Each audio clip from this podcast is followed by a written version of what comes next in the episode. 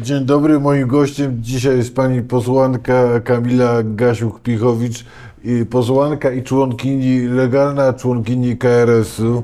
Tak. Pani poseł, czy ten y, impet kaczyzacji w, w zestawieniu z tym, czego się pani spodziewała przed powołaniem rządu, przed wyborami, y, panią zaskakuje, czy, czy nie?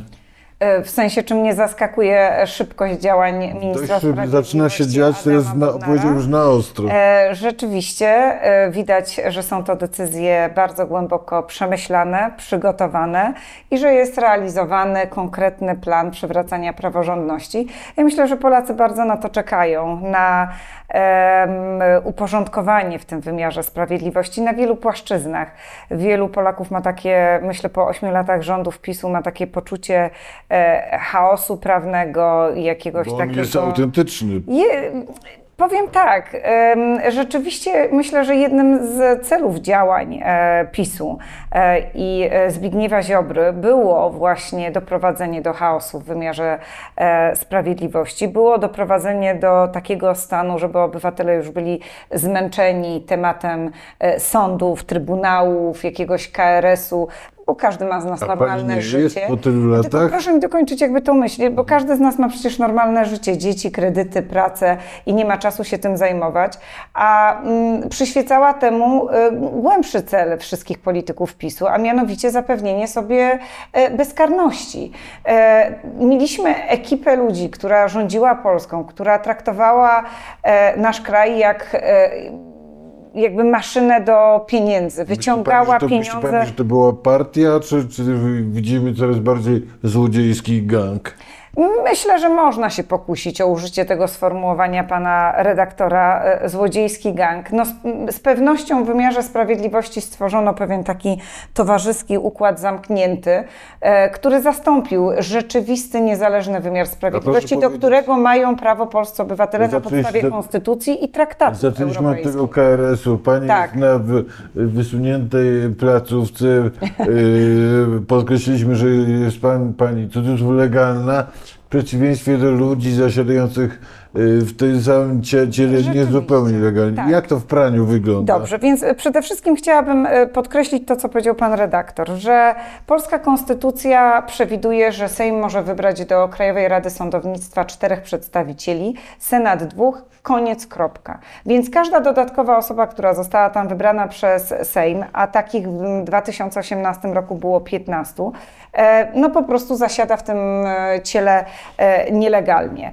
E, I widać, że są to ludzie, którzy są bardzo przywiązani e, do swoich stanowisk. Nawet mnie to nie dziwi, biorąc pod uwagę e, ich zarobki. Dość powiedzieć o zarobkach pani Pawełczyk-Woickiej, która w ostatnich latach zarobiła około pół miliona złotych. e. Koleżanka, koleżanka pana Tak, Ziobry, jest to tak? koleżanka pana Ziobry z podstawówki, ale też jak spojrzymy na mm, pozostałych członków, e, to widać tam duże przywiązanie właśnie do tych stanowisk i do zarobków, jakie się wiązały, bycie właśnie w tym, e, bycie, e, były związane z tym byciem w tym zamkniętym układzie towarzyskim jeden z który został zamieniony polski wymiar sprawiedliwości. Bo jak spojrzymy na pisowski wymiar sprawiedliwości, no to zobaczmy, jak on wygląda. Dlaczego ja mówię o tym zamkniętym układzie towarzyskim?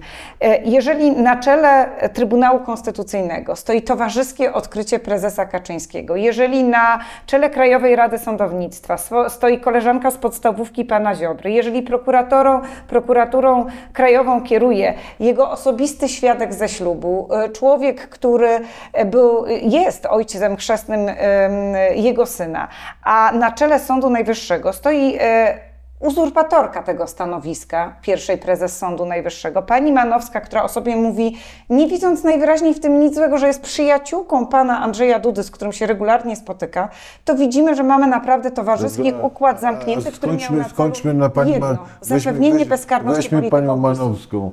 Czy uważa pani, że spotkania prezesa, prezes, pierwszego prezesa Sądu Najwyższego z, yy, z prezydentem są naganne? Akurat wczoraj sobie przypominałem yy, House of Cards i jest tam scena członek Sądu Najwyższego, który przychodzi do gabinetu owalnego na rozmowę z prezydentem. Więc Wyobrażam sobie, że takie spotkania e, absolutnie mm, e, mają rację bytu, jeżeli są oficjalnymi spotkaniami, jeżeli mają na celu wypracowanie dobrych rozwiązań e, ustawowych.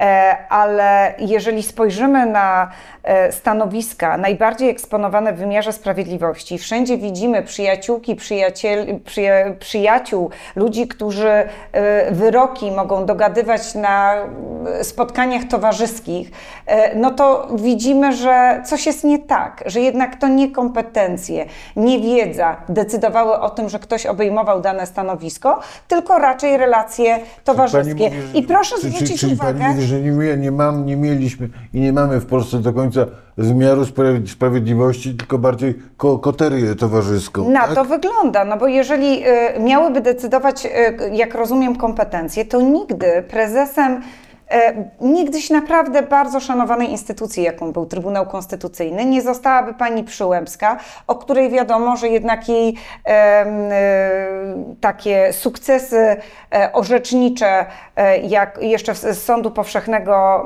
e, w Wielkopolsce, no, wskazywały na to, że jest e, raczej miernym sędzią. A wróćmy do tego KRS-u. tak. Pani tam przychodzi na tą pierwszą linię frontu, spotyka, że tak powiem, ich albo tamtych i jak to w życiu, w praniu wygląda?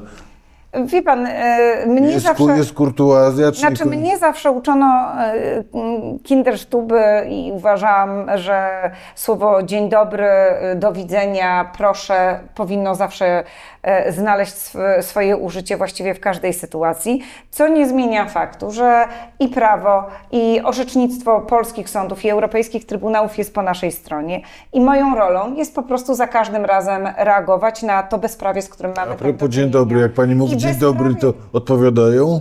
Niektórzy odpowiadają, a niektórzy nie odpowiadają. E, Czy to jest bojkot, afront? E, wie pan, ja mam takie wrażenie, że e, kultura też nie jest najmocniejszą stroną mm, osób, które tam zasiadają. Myślę, że też te osoby zdają sobie sprawę z tego, że czas Trybun Krajowej Rady Sądownictwa Neo-KRS-u się kończy. A E, I kończy? że będą następowały daleko idące zmiany. To powoduje z kolei nerwowość w pewnych wystąpieniach.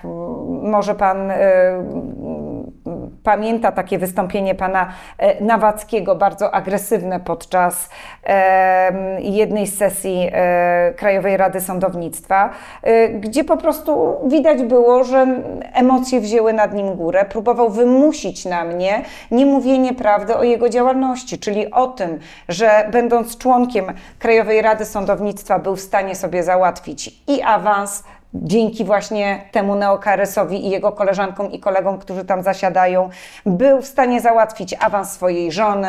Próbował wymusić na mnie to, żebym nie mówiła o tym, e, z jaką butą i arogancją zachował się w stosunku do e, ubranego w uchwałę apelu jego koleżanek i kolegów Mówi z sądu o tym darciu, darciu tak? uchwały e, i tak dalej, i tak dalej. Czyli ale wiedzą, że tak? są nielegalni, ale także wiedzą i bardzo doskonale że sobie zdają sprawę z tego, że czerpią olbrzymie profity z tego, że są właśnie w neo-KRS-ie. Kiedyś zasadą w Krajowej Radzie Sądownictwa było to, że jeżeli jesteś członkiem Krajowej Rady Sądownictwa, to ta rada nie może zajmować się e, Twoimi awansami. Co jest oczywiste, Mhm. bo ludzie, z którymi codziennie pracujesz, musieliby oceniać Ciebie, co stawia ich w niezręcznej sytuacji. Tymczasem obecna Krajowa Rada Sądownictwa zmieniła ten modus operandi odwrotnie. Mam wrażenie, że właśnie wzięła sobie za cel wynagrodzenie za te nielegalne działania wszystkich tych nielegalnych członków. Awansami swoich członków zajmowała się ośmiokrotnie, w tym dwukrotnie em, awansem jednego z członków.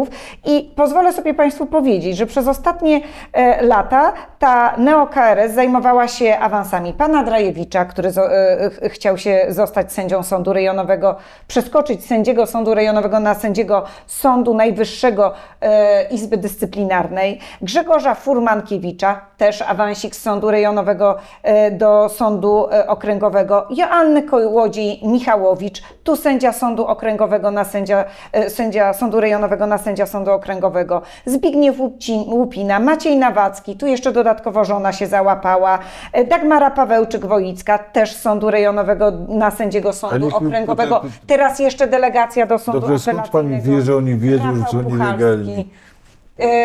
Znaczy, no, to widać tak naprawdę w ich zachowaniu. Mm, Próbują deklarować różnego rodzaju,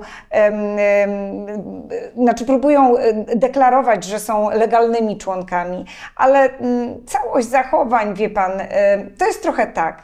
E, Niech to pani poda jakiś Dobrze, przykład, żeby właśnie ja chcę- wiedział, żeby ludzie Dobrze, to ja chcę jakby Państwu pokazać, e, jak to wygląda. E, W pisowskim Sejmie, kiedy PiS miał do przyjęcia wstydliwą ustawę, którą niszczył wymiar sprawiedliwości w sposób ewidentny, to starał się to zrobić znienacka, szybko, w środku nocy. Albo przed świętami. Albo przed świętami. Po co? Aby ukryć to przed opinią publiczną, aby zrobić to w taki sposób, jak złodziej kradnie, tak? To kradnie nocą, cichaczem, ukradkiem. Kradli Polakom demokrację, dostęp do niezależnych sądów, robili to jak złodzieje. I dokładnie ten sam pisowski modus operandi mamy w Krajowej Radzie Sądownictwa. Tych 15 pisowskich nominatów wygranych, wybranych do, do tej rady przez pisowską większość w Sejmie jest nieodrodnymi synami i córami swoich pisowskich mocodawców. Działają dokładnie w ten sam sposób. Kiedy zapadło na przykład orzeczenie Europejskiego Trybunału Praw Człowieka w bardzo ważnej sprawie, Wałęsa przeciwko Polsce, to em, uchwała krytykująca to orzeczenie była podjęta w ostatniej chwili, w godzinach późno wieczornych, bez e, rozesłania jej draftu członkom Krajowej Rady Była Sądownictwa. pani wtedy tam, czy nie? E, Akurat właśnie jeszcze wtedy byłam, e, nie było mnie, byłam zdalnie, nie wysłano mi kodów dostępu. E, Wszystko było robione w taki sam pisowski e, Partyzantka sposób. trochę.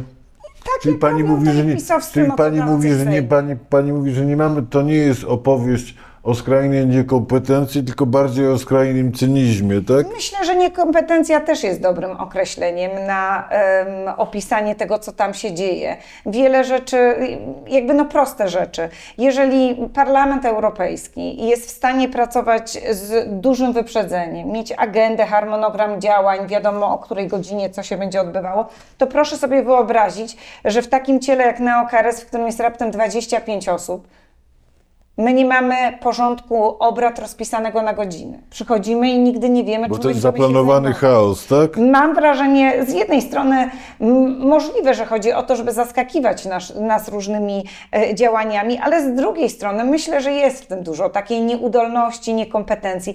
Wie pan, no to są ludzie, którzy byli związani e, z człowiekiem, e, o którym naprawdę wiele osób mówiło, że e, nie zna się na prawie, nie ma takich kompetencji prawnych, a jednak sięgnął po największe, najwyższe stanowisko, jeżeli chodzi o wymiar sprawiedliwości. Mam na myśli tutaj pana e, Zbigniewa Ziobry. Zdany egzamin prokuratorski, o ile dobrze pamiętam, e, na trójkę. E, Myślę, że to mogło powodować pewne kompleksy, pewne poczucie niższości. Pani, I to było- widać, że że był konsekwencją Że to był, on miał motywy osobiste w takim samym stopniu, co, co polityczne?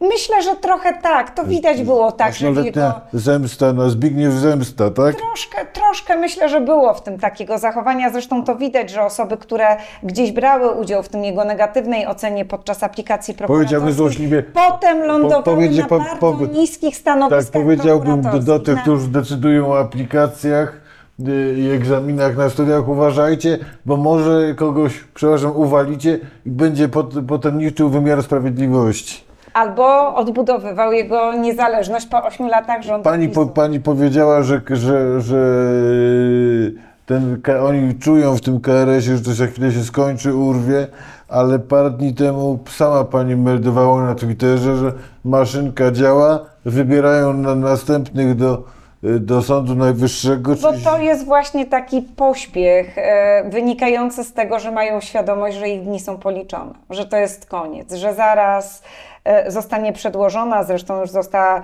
e, przedstawiona, jak rozumiem, rządowi przez ministra sprawiedliwości Adama Bodnara e, ustawa o Krajowej Radzie Sądownictwa, która będzie przywracała To praworządność. kiedy, właśnie w by, proszę, kiedy będą sami legalni? no, liczymy, Taki że jak najszybciej. Przed nami, e, tak jak powiedziałam, prace rządowe, potem okres konsultacji społecznych, bo, a następnie prace e, sejmowe. Bardzo nam zależy na tym, aby ten proces stanowienia prawa był e, procesem modelowym.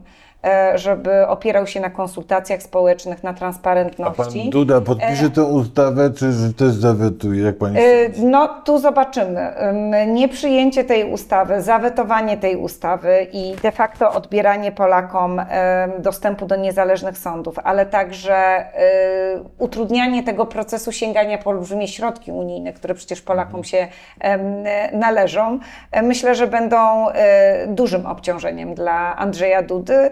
I tak po ludzku, szczerze mówiąc, na jego miejscu bym się zastanawiała, czy to jest naprawdę ten moment, żeby brać na siebie takie odium. Pani mówi o pewnych ekscesach w KRS-ie. Mamy też ekscesy w prokuraturze. Y, Prokurator krajowy, który nie powinien być prokuratorem krajowym, y, zleca zadania swojemu następcy. Prokuratorzy, y, totalna dwuwładza, chaos, Nie, to bałagan. jest absurdalna sytuacja. Pod względem prawnym to jest e, wszystko czarno-białe. Wie pan, tak jak powiedziałam, Zbigniew Ziobro jest e, słabym prawnikiem i popełnił po prostu błąd prawny, przywracając, chcąc przywrócić do e, czynnej służby prokuratorskiej pana e, Barskiego, swojego przyjaciela. E, użył do tego przepisu intertemporalnego e, z 2016 roku. Em, popełnił błąd, źle go przywrócił, nie przywrócił go de facto do tej służby czynnej, a zatem pan Barski nie mógł być skutecznie prokuratorem krajowym.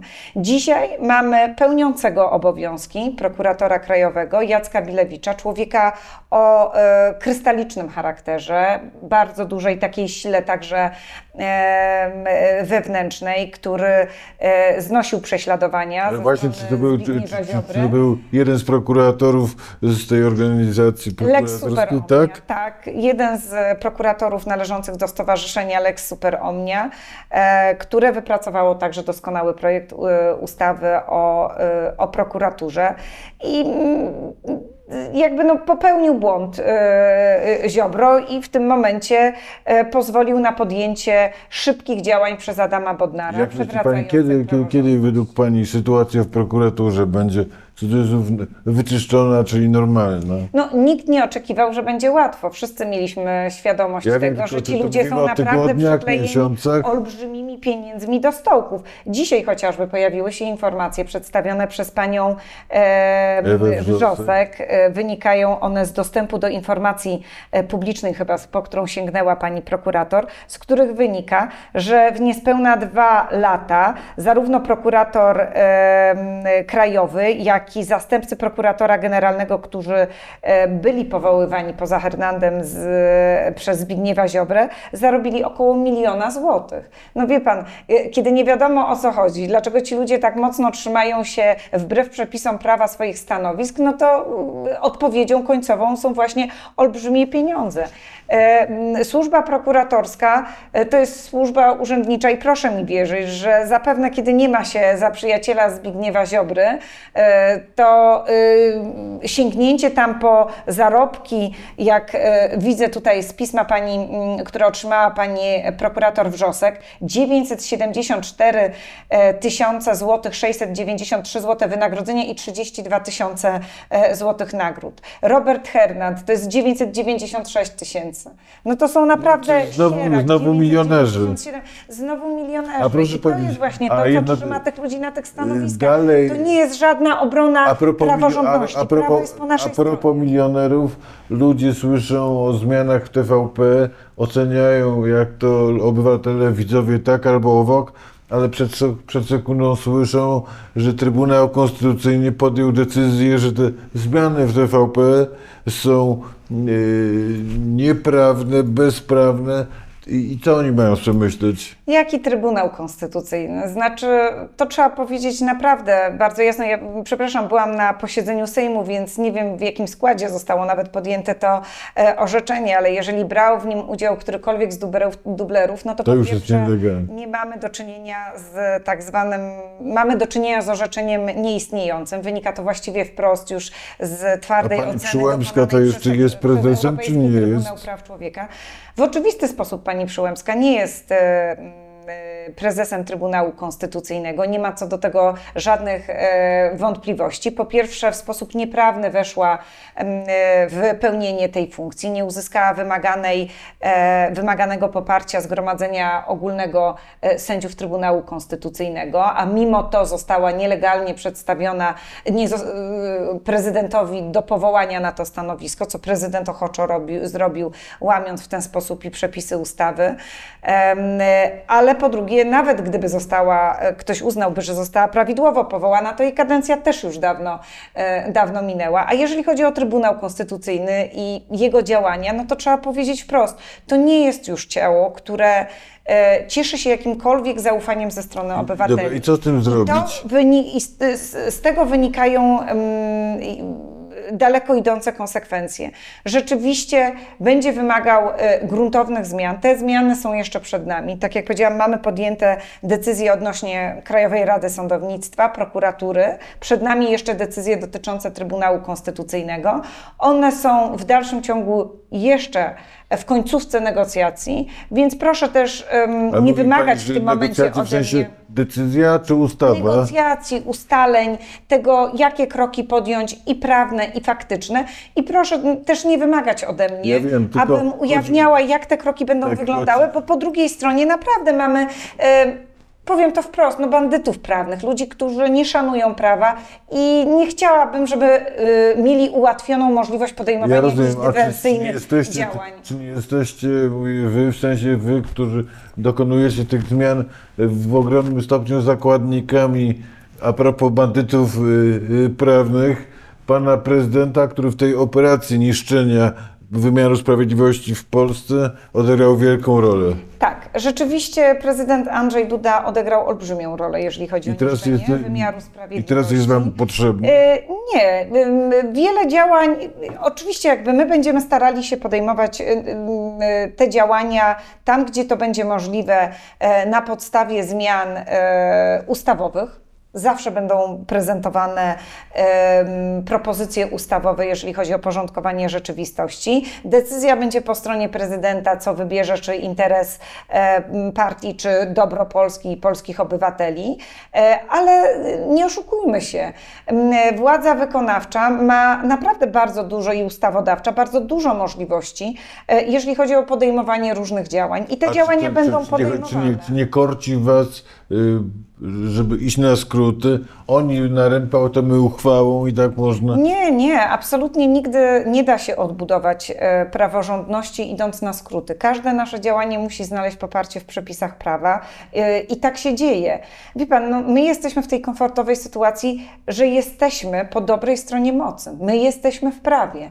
To my szanujemy polską konstytucję i będziemy przywracali jej przestrzeganie w Polsce. A propos drugiej E, dobrej, więc- złej strony mocy, powiedziała pani bandyci polityczni. Obserwuje pani ich od 8 lat. Czy, czy są wśród nich lu- ludzie, o, którzy, o których pani by powiedziała komu, komuś znajomemu, no cenik, może bandyta, ale, ale łebski gość, świetny prawnik. Są tam i tacy? Łebski gość, świetny prawnik. E, Wie pan, mm, ja oceniam efekty działań. Nie, bo też chodzi mi o to, czy na końcu dojdziemy do wniosku, do wniosku czy, czy, czy, czy mamy do czynienia, do czynienia z bandą cyników, pazernych, czy, czy, czy, czy, czy, czy bandą też cwaniaków, ale, ale może kompetentnych. No bywają. Wie pan, nie wiem, nawet nie chcę wdawać się w takie oceny. Mnie to mało interesuje, szczerze mówiąc, czy to są mądrzy ludzie, czy głupi ludzie. Ja widzę efekty ich pracy i te efekty były przez 8 lat dramatycznie szkodliwe dla Polski. Doprowadziły do tego, że Polska e, była skłócona z instytucjami unijnymi. Właściwie byliśmy na takim e, europejskim e, na, na europejski margines wyrzuceni. E, Jeżeli chodziło o polexit, to brakowało tyle, bo jeżeli polexit rozumiemy jako wyjście ze wspólnoty prawnej, to właściwie po ośmiu latach rządów PiSu się dokonał. Jeżeli e, rozumiemy polexit jako e, brak możliwości korzystania z europejskich funduszy, to właśnie się to stało.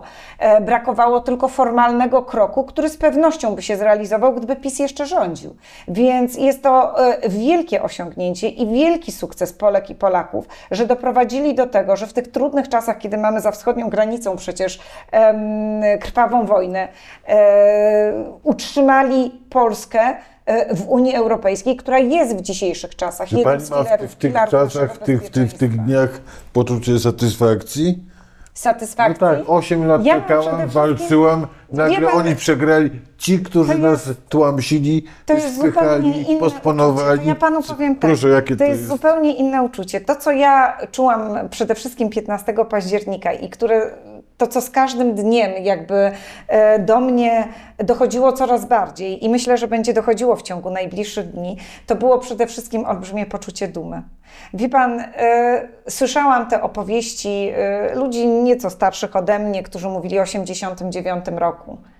E, i opowiadali o nim zawsze jako wyjątkowym roku w swoim życiu, że uczestniczyli w czymś super ważnym, że to był taki dobry do, rok dla Polski, że A pani Polska jest za młoda i się pani nie zadbała, nie E, załapała. Nie, ja się załapałam na piękne momenty. E, Elementem mojej historii było przystępowanie Polski, przystąpienie Polski do NATO, do Unii Europejskiej. Miałam takie też poczucie, że Polska idzie w dobrym kierunku. I ten 15 października to było takie poczucie dumy, że Polacy nie dali i Polki nie dali się e, oszukać tej ok- Płakała pani ze szczęścia? Y, Tak, na Tak? pewno byłam wzruszona, wie pan, że się nie dali oszukiwać, że to polskie społeczeństwo obywatelskie wzięło górę, że tak wiele osób poszło na te wybory. Pomimo naprawdę pewnie lęku e, i, i, i tego strachu, który próbował w ludziach zaszczepić PiS, bo PiS tak działał, nie tylko te, taką tępą, brutalną, ohydną propagandą w telewizji, ale próbował w ludziach, ja jestem posłanką ze wschodniego Mazowsza, y, to jest okręg absolutnie bastion PiSu. No. I PiS próbował w ludziach wykształcić także taką postawę lęku. Straćcie nadzieję. My już wygramy. Zawsze wygramy i zawsze będziemy rządzili. Nawet nie próbujcie mówić głośno o tym, że jest jakaś alternatywa w stosunku do nas. czy miał- Rządzimy, rządzi, rządziliśmy i będziemy czy pani rządzili. jako- I to ta- się udało przełamać Czy, czy pani jako posłanka, jak właśnie powiedziała Mazowsze Wschodnie, czyli to nie, nie Warszawa w żadnym sensie politycznym, miała pani takie poczucie, że od 8 lat grała pani mecz na wyjeździe? To znaczy? Dlaczego na To znaczy na, na, na, na, na, boisku przeciwnika. Nie, absolutnie. Nigdy nie miałam takiego poczucia. E, Wschodnie Mazowsze to są moje rodzinne strony. E, Zawsze, gdziekolwiek bym nie przyjechała, to spotykałam ludzi, którzy byli e, przyjaźni, ludzi, którzy rozumieli, czym jest demokracja, rozumieli, że poczucie bezpieczeństwa płynie z dobrych relacji w sojuszach. Rozumieli, że zło trzeba po prostu rozliczać. E, i zawsze dawali, y, zawsze, zawsze dawali temu wyraz. Może czasami mniej em, ostentacyjnie, wyraźnie, a czasami bardziej dyskretnie, uściskiem dłoni czy takim dobrym słowem, ale zawsze przyjeżdżając tam, e, miałam świadomość tego, że mm, przyjeżdżam do ludzi, którzy e, czują i rozumieją demokrację. Czy starcia wielokrotne z panią Krystyną, z Krystyną Pawłowicz były dla pani ważne? W sensie uodporniły panią trochę? No Wie bo takie byłyby dość plastyczne, więc Tak. może, pani, może pani jakoś wdzięczność powinna odczuwać, że... że, że, że Tak, że przeszłam taką szkołę. Tak. E, Pan, e, Tresura pani Krystyny. Nie, wie pan, ja, ja chyba tak na to nie patrzyłam. Rzeczywiście to były e, lata pełne wyzwań e, i trudnych momentów. Te wszystkie nocne komisje, głosowania, przyjmowanie ustaw, nie wiem, o Sądzie Najwyższym w 7 godzin, 30 sekund na wypowiedzi. To był e, taki mm, trudny czas e, i pewnie dla mnie osobiście, ale także e, dla polskiej demokracji, dla obywateli, którzy musieli na to patrzeć. Przecież obywateli, którzy też znosili presję. Ile osób protestowało, ile osób potem spotykały represje, mniejsze lub większe. Nie wiem, byli wzywani przez pisowskich nominatów w swoich urzędach czy pracy i słyszeli uwagi, widzieliśmy coś na Twoim Facebooku.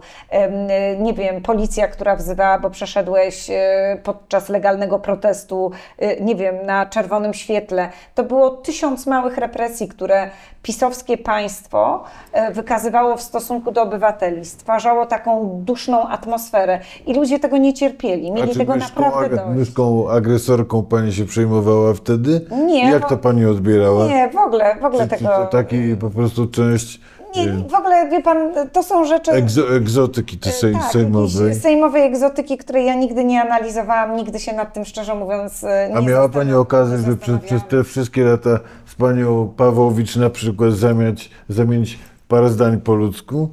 Wie pan, e, nigdy nie szukałam Nie takiego bardzo. kontaktu z politykami PiSu. Ja patrzyłam na tych ludzi jako ludzi, którzy czynią niewyobrażalne zło. Tak naprawdę, jeżeli chodzi i o mm, pozycję Polski i konsekwencje Co Pani zdaniem ich motywowało? Polski. Mnie? Ich. Ich co motywowało? Nie mam pojęcia. Myślę, że wielu z nich po prostu motywowały e, po prostu pieniądze najzwyczajniej kariera i kasa, Kariera i kasa, mówiąc. ambicje jakieś niespełnione, e, może w niektórych przypadkach jakaś taka konstrukcja e, psychiczna, która pozwalała odnaleźć się e, pod twardym przywództwem, gdzie się wydaje rozkazy i nie trzeba myśleć. Może to była też komfortowa dla nich sytuacja, ale myślę, że Mhm. przede wszystkim tak naprawdę pieniądze. Ja mogę panu powiedzieć, co mnie motywowało. Proszę. Co dla mnie było największą motywacją. Polska i patriotyzm, zgadłem? Y, Wie pan też, ale jest taka osobista jedna emocja, która mm, zawsze dodawała, dodawała mi sił. To jest trochę taka. em, ja jestem mamą dwójki dzieci, e, w tym momencie już e, nastolatków. Em, I pamiętam, e, kiedy ja wchodziłam w swoje takie zawodowe, dorosłe życie studenckie, to moja mama mówiła coś takiego, że Kamila, słuchaj, kiedy ty właśnie wchodziłaś w to swoje dorosłe życie, to ja miałam takie poczucie, że przed tobą otwierają się nowe horyzonty. Polska wchodzi do Unii Europejskiej, będziesz mogła, e, nie wiem, e, podejmować decyzje zgodnie ze swoją, e, ze swoją wolą, pracować w Polsce albo za granicą, stabilizuje się gospodarka, to wszystko idzie w dobrym kierunku. A ja miałam dokładnie odwrotną emocję w stosunku do przyszłości moich dzieci. Nie miałam tego optymizmu, który miała moja mama. I tak bardzo chciałam, żeby moje dzieci żyły w kraju, w który nie ogranicza im szans, nie ogranicza możliwości, tylko właśnie je otwiera. A który dzień... I ja i przez te lata właśnie ta emocja, poczucie odpowiedzialności za przyszłość moich dzieci to była jedna z głównych emocji, która mnie A napędzała który, do który z tych dzień, z tych ośmiu lat y, w polityce, w epoce PiS był dla Pani najtrudniejszy? Jest, ma Pani y, tak pstrykać, przy, może Pani tak pstryknąć palcem i przypomnieć sobie błyskawicznie, wtedy naprawdę było ciężko? Wie pan, tych momentów e, takich ciężkich było naprawdę bardzo wiele. E, To były mm, sytuacje chociażby te z samego początku pierwszej kadencji, czyli takiego brutalnego niszczenia Trybunału Konstytucyjnego, te wszystkie A nocne miała Pani poczucia wtedy w Sejmie protest. upokorzenia po prostu? E, Że walec nie. jedzie Chyba to śmieją nam się w Ja powiem twarz. panu, to chyba nie było takie poczucie upokorzenia, tylko to było poczucie e, takiej złości, którą miałam w sobie, wynikającej z tego, że ktoś niszczy coś, co jest super wartościowe, na które pracowały pokolenia Polaków. No nie wiem, no chociażby obecność Polski w Unii Europejskiej. Przecież o, o to walczyły naprawdę pokolenia Polaków. a ja- o ja- jakiś bezpieczny, stabilny rozwój który, Polski, który się z tym przecież, z tą obecnością w Unii jak- Europejskiej wiąże. Jak dzisiaj jest w tym Sejmie, proszę Ale- powiedzieć? Tak, tylko jeszcze jedną rzecz, bo chciałabym jakby kropkę nad i e, do tych negatywnych trochę wspomnień, e, zdarzeń e, postawić. Bo ja e, trochę sobie tak myślę, że może Polka, Polska, Polacy gdzieś potrzebowali tego trudnego momentu, e, żeby, no czasem jak się przechodzi jakąś chorobę, tak? Żeby nabyć docenić, tak? odporności. Polskie społeczeństwo naprawdę pokazało niesamowity hart ducha i naprawdę niesamowite przywiązanie do wartości, które nie są oczywiste. W sensie one są nienamacalne, takie jak demokracja, niezależne sądy, wolność słowa, wolność demonstrowania. To wie pan, nie jest e, coś bardzo takiego namacalnego. I stanąć w obronie takich wartości to naprawdę bardzo dobrze świadczy o, Pols e, o Polkach, Polakach, o polskim społeczeństwie. I ja po tych ośmiu latach czuję naprawdę dumę, e, że udało nam się w tak A trudnym jak jest dzisiaj w Sejmie, te, teraz, w tych ostatnich tygodniach, jak to jest? Porządek, spokój, ułożona praca, e, wszystko z wyprzedzeniem zaplanowane. A jak państw, Pani patrzy na, na, na koleżanki kolegów z PiSu po drugiej stronie sali, co Pani widzi? No Albo- denerwują Tak? się. Denerwują się, widać Swoją też. niemocą? Tak, swoją niemocą, ale widać też, że ten e, modus operandi, który obserwowaliśmy przez 8 lat, czyli e, agresja, hejt, oskarżanie wszystkich o to, co tak naprawdę jest ich własną winą, e, próba robienia rozrób. No, oni z tego zrobili sposób uprawiania polityki przecież, tak? E, Nadal funkcjonuje, znaczy w ich umysłach. Oni próbują to wprowadzić do Sejmu, ale im się nie udaje. Komisje pracują, wszystko jest robione z wyprzedzeniem, na czas, zgodnie z regulaminem A boją się? e, Sejmu. Widzi pani strach też w ich oczach? Z pewnością. Tak? Z pewnością boją się odpowiedzialności za e, te 8 lat e, przekrętów, e, sprzeniewierzania środków. I mają rację, chce pani praw. powiedzieć. Zdecydowanie. Tak? Zdecydowanie. Chcę powiedzieć naprawdę bardzo jasno, że zresztą na pewno Pan prowadząc wiele rozmów także zdaje sobie z tego sprawę, że wiele Polek i Polaków ma takie poczucie, że jeżeli jesteś możny, bogaty, może jesteś politykiem, to ta odpowiedzialność karna może Ciebie ominąć. E, I e, w mojej ocenie elementem przywracania poczucia sprawiedliwości, praworządności e, będzie właśnie rozliczenie wszystkich tych, którzy łamali terror, prawo. terror, pra- to musi zrobić terror niezależna pro- praworządności się pani to podoba. musi w- zrobić niezależna prokuratura i niezawiśli e, sędziowie. E, Tego nie powinni robić e, politycy i taką drogą właśnie będziemy, e, będziemy szli. Będą pojawiały się zawiadomienia do prokuratury, a rozliczaniem winnych łamania prawa musi zająć się, tak jak powiedziałam, niezależna prokuratura i niezawisłe sądy. I to nie będzie żadne polowanie na czarownicę. Chcę to powiedzieć bardzo jasno, tylko po prostu twarde rozliczanie tych wszystkich, którzy łamali prawo. Tak to po prostu powinno wyglądać. Ci, którzy nie łamali prawa, mogą naprawdę spać e, spokojnie. Pani- pani E, Ci, którzy łamali, pewnie mniej spokojnie, ale jeszcze chcę powiedzieć, że tych, którzy nie łamali prawa e, i którzy mogą spać spokojnie, naprawdę zachęcamy do współdziałania i odbudowywania demokratycznej Polski. Pani poseł, pamiętam jak staliśmy gdzieś między Kordegardą, Ministerstwem Kultury a Pałacem Prezydenckim w 2017 roku. Yy, wosk nam spływał po rękach, Tak. więc cieszę się, że do, do, do, do, do, doczekaliśmy momentu, kiedy możemy podsumowywać tamtą epokę i analizować rozliczenia z nią. Tak. Serdecznie Pani dziękuję za rozmowę. Bardzo dziękuję. Dziękuję pięknie. Dziękuję.